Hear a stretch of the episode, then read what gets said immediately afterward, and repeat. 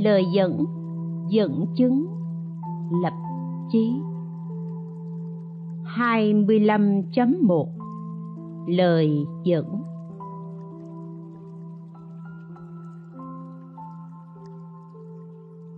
Hành giả sơ dĩ không đạt đạo là do tâm trí lười biếng ngu muội. Tâm trí lười biếng ngu muội phần nhiều là do bị ngoại duyên quấy nhiễu sự quấy nhiễu này do ba nguyên nhân. Danh lợi lôi cuốn, sắc đẹp quyến rũ và ham đắm vị ngon. Danh lợi tuy gặp phải hàng ngày, nhưng dần dần mới chất chứa nơi tâm. Sắc đẹp yêu kiều vừa chạm đến thì lòng đã sâu nặng. Vị ngon càng đậm thì ràng buộc càng chặt tất cả những việc khác đều là cành lá của ba điều này thôi. Bậc thánh biết rõ, nếu không đoạn trừ ba điều này, thì không thể chứng đắc đạo quả. Như đặc tính của nước, khi hội tụ thì sức rất mạnh, khi phân tán thì thế yếu kém. Đặc tính của lửa cũng như vậy nên luận nói chất càng nhẹ thì thế càng mạnh chất càng nặng thì thế càng yếu. Từ đó suy xét, thật nhờ sự chuyên cần mà ngộ đạo. Người lười biếng, kiêu mạn, do tham đắm thanh sắc sẽ làm chướng ngại quả thánh. Vì vậy, thế tôn giống trống pháp ở vườn nai khổng tử truyền lẽ đạo nơi nước lỗ. Có tai mắt, còn chẳng thể thấy nghe, thì tâm thức đâu thể khế ngộ. 25.2 Dẫn chứng.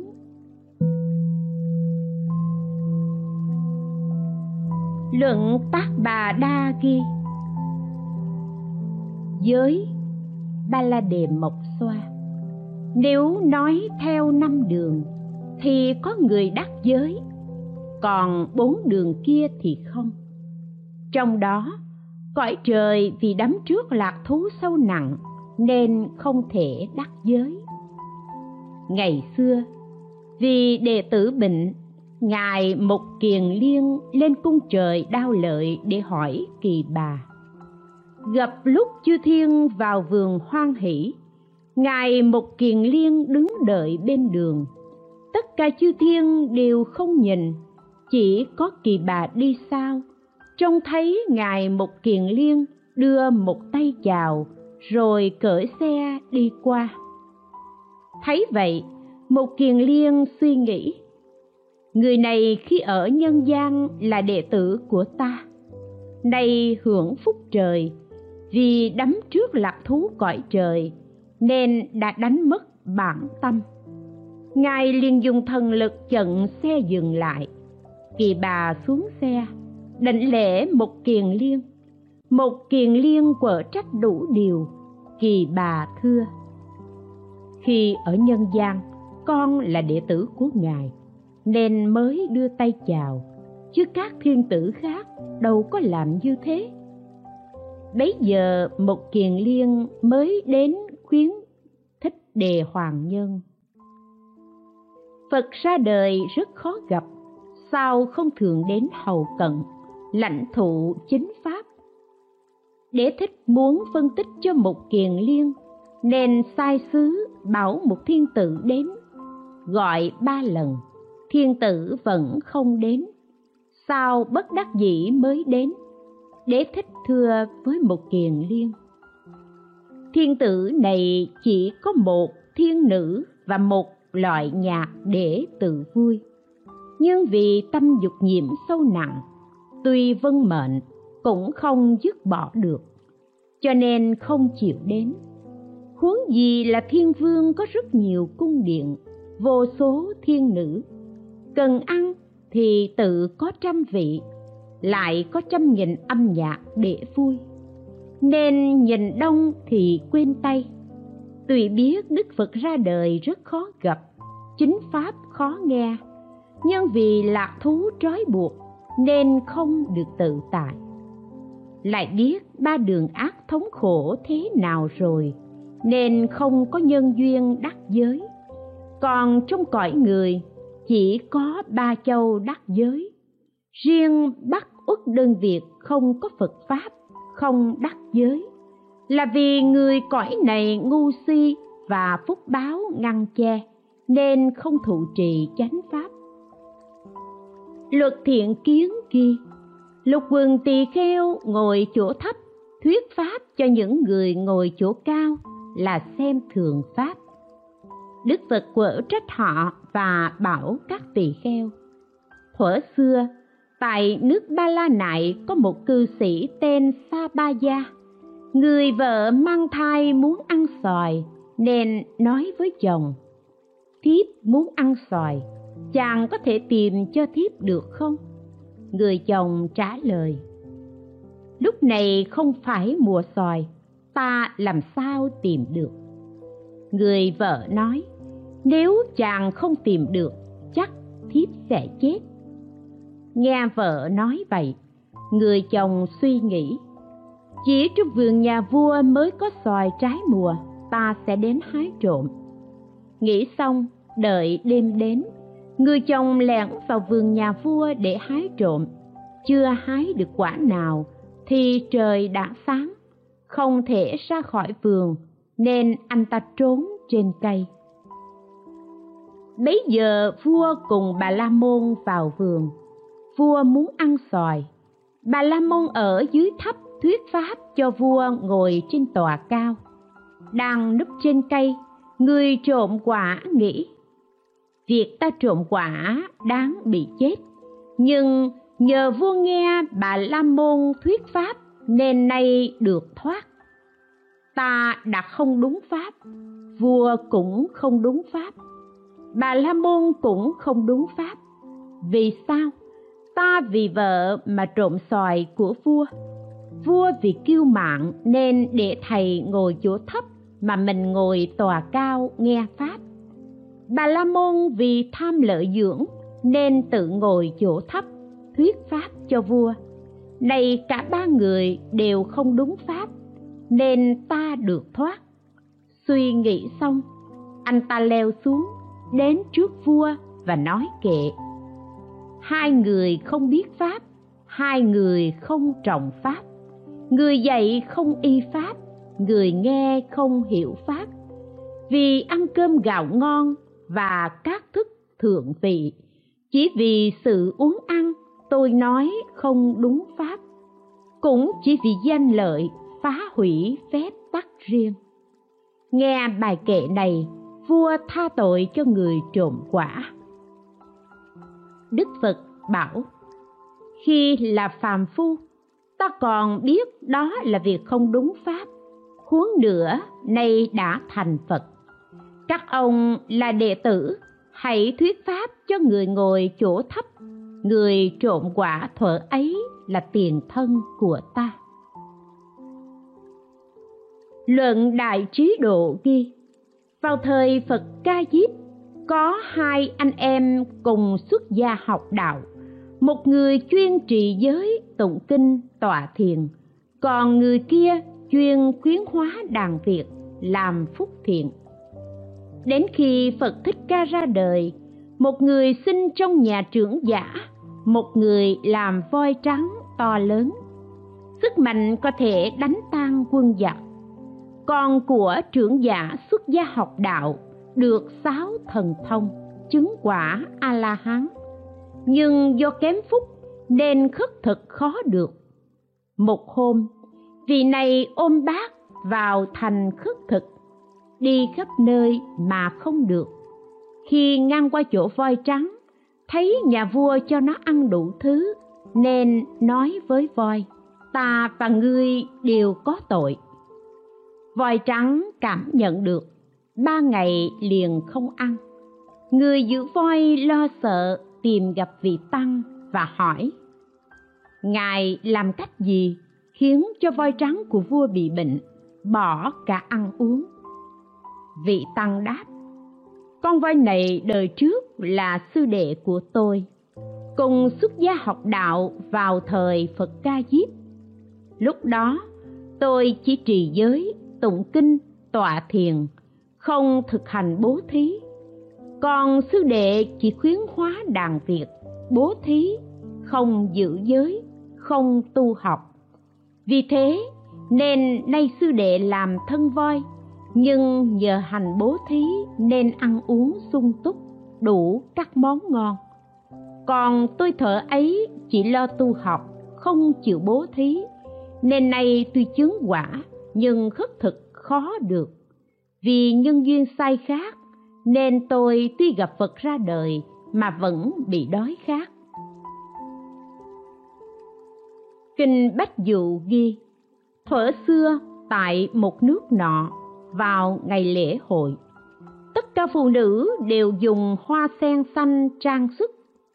Bấy giờ, trong một nhà nghèo, người vợ nói với chồng nếu chàng tìm được hoa sen xanh cho em, thì em sẽ làm vợ chàng. Nếu không tìm được, thì em sẽ bỏ chàng ra đi. Người chồng vốn có tài giả tiếng uyên ương, nên lén vào ao của vua giả tiếng uyên ương để trộm hoa sen xanh. Khi ấy, người giữ ao hỏi, ai đó? Anh ta giật mình, buộc miệng đáp tôi là chim uyên ương. Người giữ ao liền bắt anh ta đưa đến chỗ vua. Giữa đường, anh ta giả tiếng uyên ương. Người giữ ao nói, hồi nãy sao anh không kêu? Bây giờ kêu có ích gì? Người ngu trên thế gian cũng vậy. Chọn đời giết hại, tạo các nghiệp ác. Không chịu tu tâm cho thuần thiện. Khi sắp chết mới nói, tôi nay muốn tu thiện, thì đã bị ngục tốt bắt giao cho vua diêm la. Dù muốn tu thiện cũng không kịp, giống như anh chàng ngu kia, gần đến chỗ vua mới dạ tiếng uyên ương. Kinh bách dụ ghi, ngày xưa, có trưởng giả rất giàu, vì muốn được lòng ông nên những người chung quanh đều cung kính. Mỗi khi trưởng giả khạc đàm, những người hầu lấy chân chà đạp. Bấy giờ, có người hầu ngu không tranh kịp, nên nghĩ, nếu đợi đàm rơi xuống đất, thì người khác đạp hết, vậy khi ông ấy gần khạc, ta hãy đạp trước. Lúc ấy, trưởng giả sắp khạc đàm, người ngu liền đưa chân đạp vào miệng trưởng giả, làm ông ta bị dập môi, gãy răng. Trưởng giả hỏi, tại sao ngươi đạp miệng ta? Người ngu trình bày lý do. Khi ông vừa muốn khạc, tôi đưa chân đạp trước, mong được lòng ông. Phàm làm việc gì cũng phải đợi thời cơ. Thời cơ chưa đến, mà cố sức gượng ép thì ngược lại sẽ chút lấy khổ não. Vì vậy, người đời nên biết đúng lúc và không đúng lúc. 25.3 Lập chí Kinh Tạp Thí Dụ ghi, Ngày xưa, có một người tên Tác Bạc. Nghe ở nước ngoài có nhiều của báo lạ muốn đến đó để mưu sống.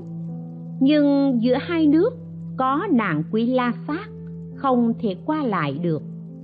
Một hôm tác bạc đi khắp nơi, bỗng thấy cửa tây của chợ có một vị tăng ngồi trên chiếc giường trống, rao bán năm giới.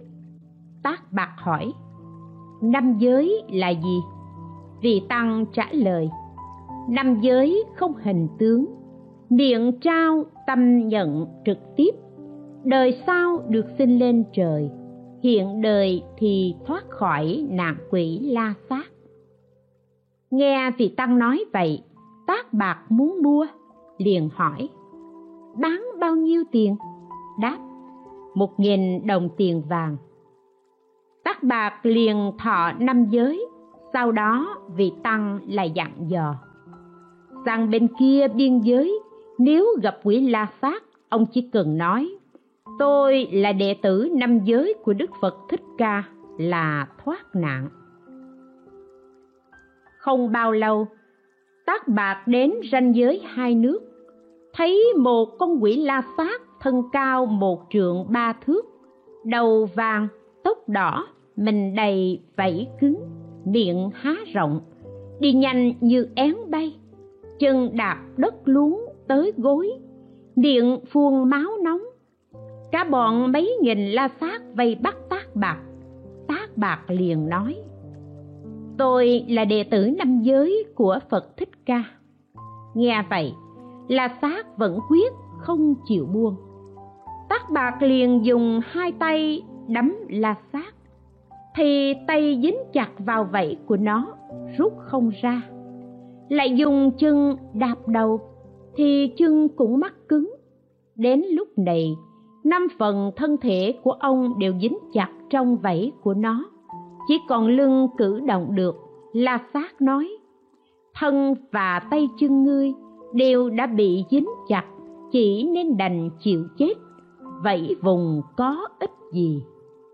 Tác bạc vẫn kiên trì nói với la sát thân và tay chân tôi tạm thời bị cột trói tôi giữ tâm vàng đá ắt không bị ngươi hại.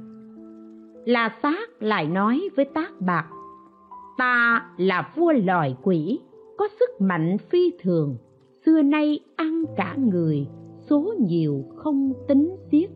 Người hãy nên chịu chết, sao còn tự khoe khoang? Tác bạc nổi giận, muốn mắng nhiếc, nhưng suy nghĩ thân này luân hồi trong ba cõi, chưa từng thí cho ai ăn. Nay ta sẽ thí cho quỷ la sát này một bữa no nê. Nghĩ xong, tác bạc nói kệ, thân ta lắm tanh hôi, từ lâu muốn bỏ rồi. Nay gặp phải la sát xin bố thí thân này. Chí tâm cầu đại thừa, thành tựu nhất thiết trí. La sát thông minh hiểu lời tác bạc nên cảm thấy hổ thẹn. Thả tác bạc ra, quỳ xuống, chắp tay, sám hối. Ngài là thầy độ người, hiếm có trong ba cõi. Chí cầu pháp đại thừa, không lâu sẽ thành phật. Thế nên tôi quy y, cúi đầu thành kính lễ. Sau khi sám hối la sát đưa tác bạc sang nước ngoài lấy nhiều châu báu. Rồi đưa ông ta về nhà. Nhờ huân tu công đức nên tác bạc chứng quả dự lưu. Nên biết, năng lực của giới không thể nghĩ bàn. Khuyên các hành giả nghiêm trì giới cấm, lập chí dõng mãnh giống như người này. Luận đại trí độ ghi một con rồng độc nọ có sức mạnh phi thường. Khi nó nhìn, hễ người yếu thì chết ngay. Khi nó thổi khí độc, dù người mạnh cũng chết. Bấy giờ, rồng thọ giới một ngày, ra khỏi hang, vào rừng tư duy. Hồi lâu, rồng mỏi mệt nên ngủ thiếp đi. Khi rồng ngủ, thân khoanh tròn như rắn da nó ánh lên màu bảy báo. Thấy vậy, thợ săn vui mừng và nghĩ, đây là bộ da hiếm có lại khó được. Đem dân lên vua để làm vật trang sức, không phải là việc đáng làm sao. Nghĩ xong, thợ săn liền lấy gậy đè đầu rồng, rồi lấy dao lột da. Rồng liền nghĩ ta có thể làm nghiêng đổ cả một nước. Người bé nhỏ này đâu làm gì được ta? Nay ta trì giới, không nghĩ đến thân. Vâng lời phật mà nhẫn chịu. Nghĩ rồi, rồng nhắm mắt không nhìn, ngậm miệng không nhã khí. Thương xót người ấy. Nằm yên để thợ săn lột da, không khởi ác ý. Vì vậy rồng không có da che thân, chỉ còn khối thịt đỏ đau đớn hoàng hoại trên đất. Khi ấy trời nắng gắt, rồng muốn bò đến sông lớn, nhưng bị các côn trùng rỉa thịt ăn. Vì trì giới, rồng không dám cựa mình, rồng lại nghĩ nay đem thân này bố thí cho các loài trùng để cầu phật đạo dùng thịt này bố thí để chúng được no. Sau này thành phật, dùng pháp bố thí để tâm chúng được lợi ích.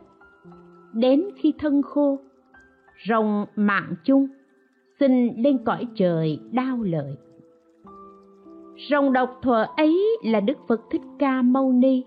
Thợ săn đấy giờ là lục sư và đề bà đạt đa. Các loài trùng và tám vạn chư thiên đắc đạo khi đức phật vừa chuyển pháp luân. Loài vật còn nghiêm trị cấm giới như thế, đến chết vẫn không phạm, huống nữa là con người đâu được cố phạm. Luật ngũ phần ghi, đức phật dạy, vào thời quá khứ, có một con rắn đen cắn con nghé, rồi bò vào hang bấy giờ một thầy chú thuật niệm thần chú cổ dương cho rắn bò ra nhưng không linh nghiệm. Thầy chú thuật bèn đốt lửa trước con bò ngé, niệm chú hóa thành con ong lửa bay vào hang đốt rắn. Rắn đau đớn chịu không nổi nên bò ra khỏi hang. Thấy vậy dê đen dùng sừng hất rắn đến trước thầy chú thuật thầy chú thuật nói, người hút nọc độc ở con nghé đi, nếu không ta sẽ quăng vào lửa. Nghe vậy, rắn đen nói kệ, tôi đã phóng độc ra, nhất định không thu lại. Nếu có phải bị chết, mạng này cũng chẳng cần. Thế là rắn không chịu thu độc lại, tự gieo mình vào lửa. Đức phật bảo rắn đen thuở ấy chính là xá lợi phất. Trước đây chấp nhận nỗi khổ bị chết như thế mà không thu độc lại, huống gì nay lại lấy thuốc đã vứt bỏ. Kinh tạp bảo tạng ghi, đức phật dạy, vào thời quá khứ, giữa hai nước ca thi và tỳ đề hê có một cánh đồng trống. Nơi ấy có một ác quỷ tên sa tra lư thường chặn đường đi. Tất cả dân chúng không ai qua lại được. Bấy giờ, có vị thương chủ tên là sư tử, dẫn theo năm trăm thương buôn muốn đi qua đường này. Mọi người lo sợ không thể qua được, Vị thương chủ nói. Yên lòng, chớ sợ, cứ đi theo tôi thế rồi vị thương chủ đi trước dẫn đường, đến chỗ quỷ và nói, ngươi không nghe danh ta ư? Quỷ đáp, tôi nghe danh ông nên đến đây giao chiến quỷ lại hỏi, ngươi có tài cán gì? Khi ấy, vị thương chủ liền dương cung bắn quỷ. Năm trăm mũi tên bắn ra đều chui vào bụng quỷ, lại dùng dao gậy đánh, cũng bị dính vào bụng hắn. Vị thường chủ xông tới, lấy tay trái đánh, tay trái cũng dính vào, lấy tay phải đánh, tay phải cũng dính vào. Dùng chân phải đạp, chân phải cũng dính vào. Dùng chân trái đạp, chân trái cũng dính vào. Lại dùng đầu hút, đầu cũng bị dính. Khi ấy quỷ nói kệ tay chân và cả đầu hết thảy đều bị dính. Người vật nào chẳng dính? Thường chủ đáp lại bằng kệ. Tay chân và đầu của tôi đây, tất cả tiền tài và dao gậy. Tất cả vật ấy tuy đã dính, nhưng sức tinh tấn chẳng dính ngươi. Tinh tấn vững mạnh không ngừng nghỉ, giao chiến với người quyết chẳng thua. Ta này tinh tấn không ngừng nghỉ, tuyệt đối chẳng hề sợ hãi ngươi. Khi ấy quỷ nói, này ta vì ngươi mà thả cho năm trăm thương buôn này. Đức phật bảo, sư tử thuở ấy là tiền thân của ta. Sa tra lư là quỷ ở đồng trống vậy. Luận tạp bà sa ghi thấy bồ tát ngồi dưới cây bồ đề, thân ngay thẳng, bất động, phát nguyện chứng quả vô thượng chính giác. Mà vương vội rời khỏi cung điện của mình, đến chỗ bồ tát và nói, này, người con dòng sát đế lợi, hãy rời khỏi chỗ này. Nay thời ác trượt, chúng sinh cương cường, nhất định không thể chứng đạo vô thượng bồ đề ông nên nhận lấy ngôi chuyển luân vương. Ta sẽ dâng cúng bảy báo. Bồ tát bảo, lời ngươi vừa nói như dụ dỗ trẻ con. Mặt trời, mặt trăng, tình tú có thể rơi xuống. Núi sông, đại địa có thể bay lên hư không. Nhưng không thể nào khiến ta rời khỏi tòa này khi chưa chứng đạo bồ đề. Sau đó ma vương dẫn theo 36 câu chi ma quân. Mỗi con hiện ra hình thù đáng sợ, cầm các binh khí với nhiều màu sắc, bao vây khắp 36 du thiện na. Đồng loạt xông tới cội bồ đề để quấy nhiễu bồ tát, nhưng không được. Bấy giờ thân tâm bồ tát bất động vững hơn núi tu di. Kinh tăng già la sát ghi xưa, bồ tát hiện thân làm chim anh vũ thường sống trên cây. Bấy giờ, gió thổi cây cối cọ sát nhau, làm phát ra lửa. Lửa dần dần bốc cháy mạnh, đốt cả vùng núi ấy. Anh vũ suy nghĩ, như lời chim bay ngang qua đây, chỉ đậu trên cây dây lát mà còn khởi tâm báo ân huống nữa, ta đêm ngày sống ở đây mà không dập tắt lửa ư. Nghĩ thế rồi, anh vũ bay ra biển, dùng đôi cánh lấy nước đem về dập tắt lửa. Lại còn dùng miệng để phun, chạy tới chạy lui. Thấy anh vũ lao nhọc, thiện thần động lòng liền giúp anh vũ dập tắt lửa. Luận đại trí độ ghi, ngày xưa có con chim trĩ sống ở trong rừng. Một hôm, khu rừng bỗng nhiên phát hỏa. Một mình chim trĩ lao nhọc, bay đến sông lấy nước dập lửa. Nó bôn ba, đến đi hết sức vất vả, nhưng không lấy làm khổ. Thấy vậy, trời đế thích hỏi, ngươi làm gì vậy? Thưa, vì thương chúng sinh nên tôi ra sức cứu khu rừng này. Trước đây, rừng này mát mẻ, che chở chúng tôi lâu nay sống yên ổn, thoải mái. Tôi cùng họ hàng và nhiều loài khác đều nương náo ở đây. Nay tôi còn sức, vì sao không chữa cháy? Đế thích hỏi, người siêng năng như vậy đến bao giờ mới thôi? Chỉ đáp, đến chết mới thôi đế thích hỏi, ai làm chứng cho ngươi? Chỉ liền phát nguyện, nếu tâm tôi chí thành, niềm tin không hư dối, xin cho ngọn lửa này hãy tự tắt. Bấy giờ chư thiên ở cõi trời tịnh cư, biết chim chỉ phát thiện nguyện rộng lớn, nên dập tắt lửa. Từ đó về sau, khu rừng này trở nên xanh tốt không bao giờ còn bị nạn lửa, đốt cháy. Cho nên kinh ghi, người có nguyện lành, chư thiên ắt ủng hộ, lời này đã được chứng nghiệm. Bài tụng biến học mê tam thừa, người hỏi chẳng biết một, nụ hoa không có hạt, khi nở sao được quả? Tâm kiêu mạng chất đầy, khinh người nhân chẳng tốt đọa vào nơi tối tăm, giam hãm trong ngục kính. Trải qua trăm nghìn năm, chịu muôn ức thống khổ khổ mà không ăn năn do kiêu mạn giải đãi. Thánh nhân khéo nói dụ, lập chí cần hiểu luật. Phàm phu khinh thường pháp, đâu biết hối hận ngay. Nguyên ý, nguyên lộc, dịch